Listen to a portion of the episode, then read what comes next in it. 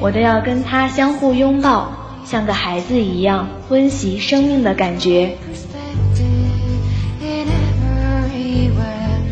每天遇见音乐，我都觉得它在人们心里盖了一栋房子，一砖一瓦都是爱恨曾经，一层一层都是生命和爱的历练。每次相遇都变成一次美好的体验，心情原声，我心飞翔的音乐。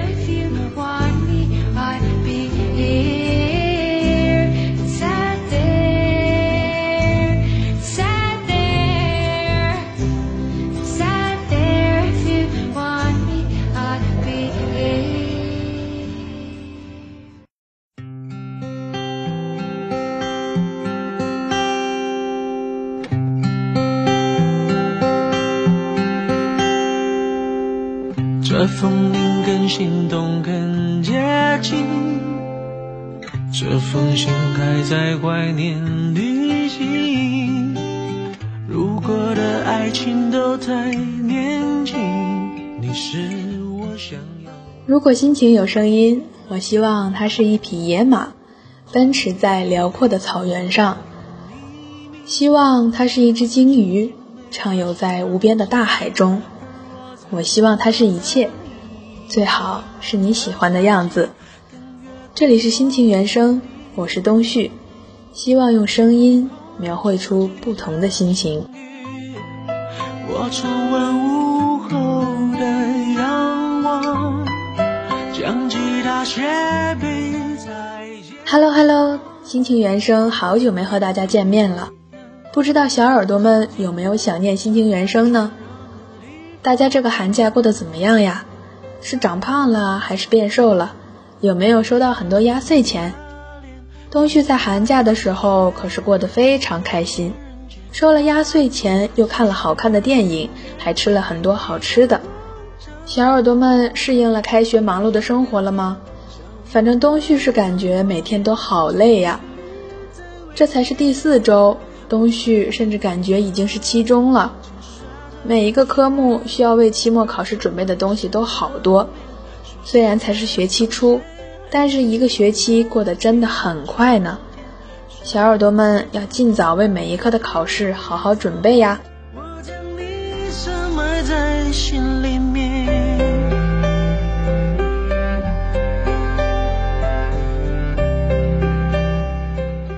最近东旭和好朋友们聊天，谈到了择偶观的问题。现在很搞笑的一句话是“五官长得好，三观跟着跑”。其实这句话仅仅是句玩笑话。当然，每个人都喜欢看美女帅哥，但如果一个人三观和你不合的话，东旭认为完全没有一起走下去的可能。所以这句话也就只是大家在网络上的调侃而已。女孩子们喜欢的男生类型各不相同，但东旭觉得。说到底，对于女孩子们来说，最重要的应该还是这个男生是否能给她更多的关心和爱。不管是喜欢什么类型的男生，大部分女孩子都想找一个挚友型恋人，也就是说，她们都想找到一个懂她的男生，能理解她的小心思，能在她内心纠结时为她解开烦恼，可以跟她谈情说爱，也可以互诉心事和烦恼。可以跟她亲亲抱抱，也可以有共同的兴趣和爱好，也就是那句很流行的，希望他既是朋友又是恋人。因为爱情不仅仅是两个人之间的吸引、互相理解和支持，相处时的温暖感觉也是很重要的一部分。这种想法倒是蛮好的，只是恕我直言。本身找到一个互相欣赏、喜欢、双向奔赴的爱人就已经很不容易了，希望对方还可以是能够交心的好朋友，只能说是需要碰运气。许多女生认为男朋友不只是男朋友，也要是情绪垃圾桶以及人生建议专家，同样也希望能了解、聆听对方的心事和秘密。而男生们似乎总把女朋友跟好朋友分得很开。跟女朋友聊的话题和跟哥们儿聊的鲜有重合。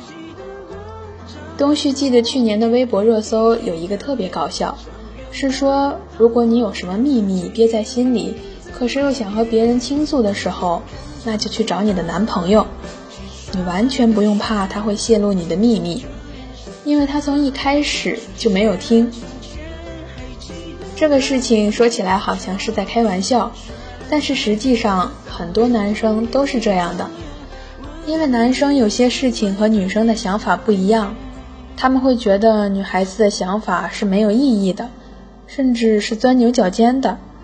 可是女孩子们就是这样啊，她们内心敏感，容易多想。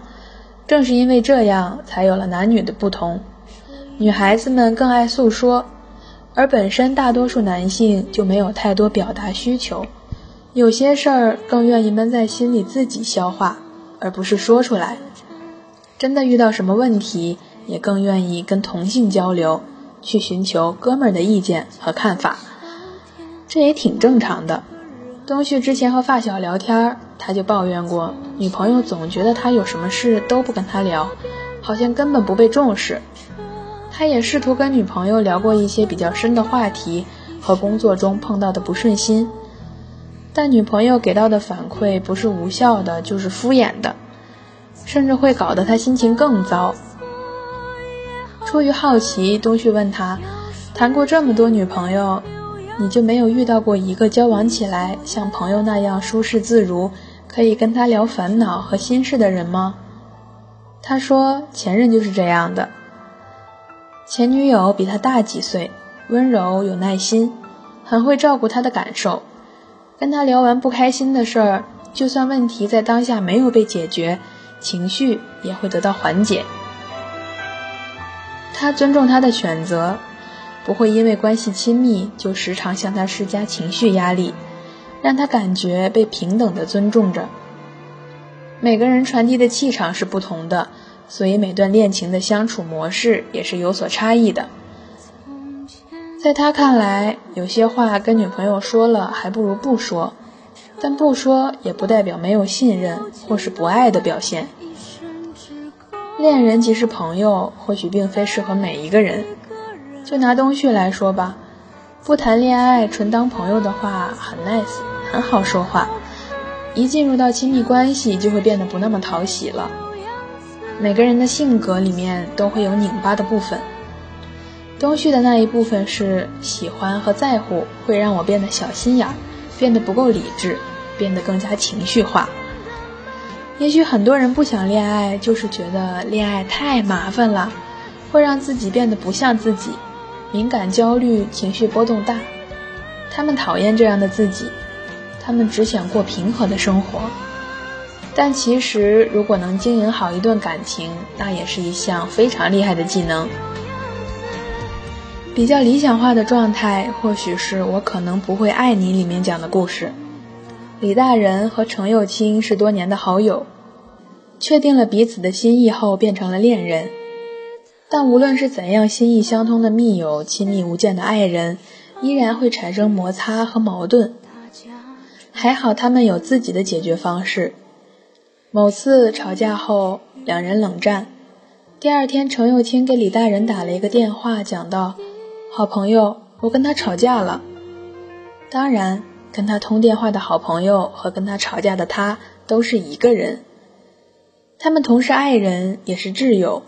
当爱人关系出现矛盾时，他们会从这段关系中跳出来，切换到可以互诉心事的好朋友模式，理性讨论两个人遇到的问题，而不是一味的冷战和怄气，让时间或者对方去解决问题。通过身份的转换，他们打开了内心。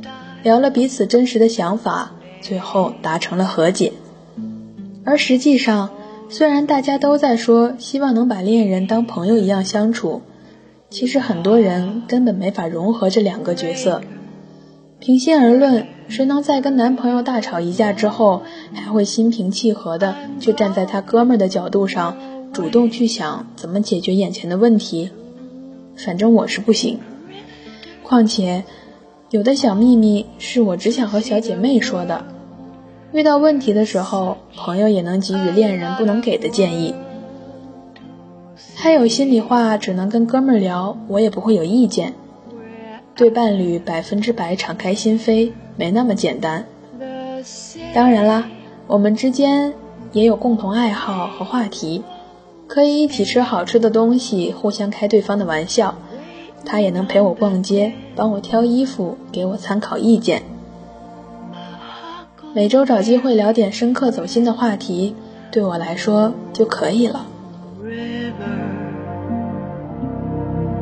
and me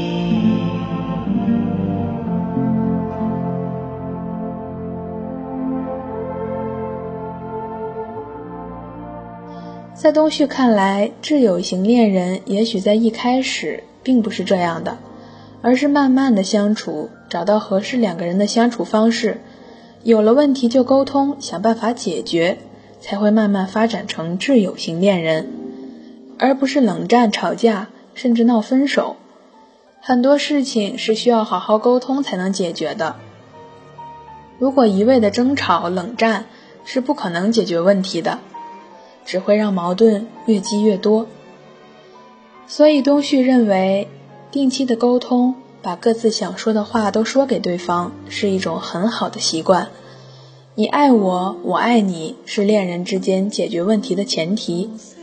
如果你能碰见一个人，既是亲密的恋人，又是可以进行深入交流的知心朋友，十分难得且幸运。大多数时候，两个人有共同爱好，能够互相陪伴，存在爱和默契，就足以值得庆幸了。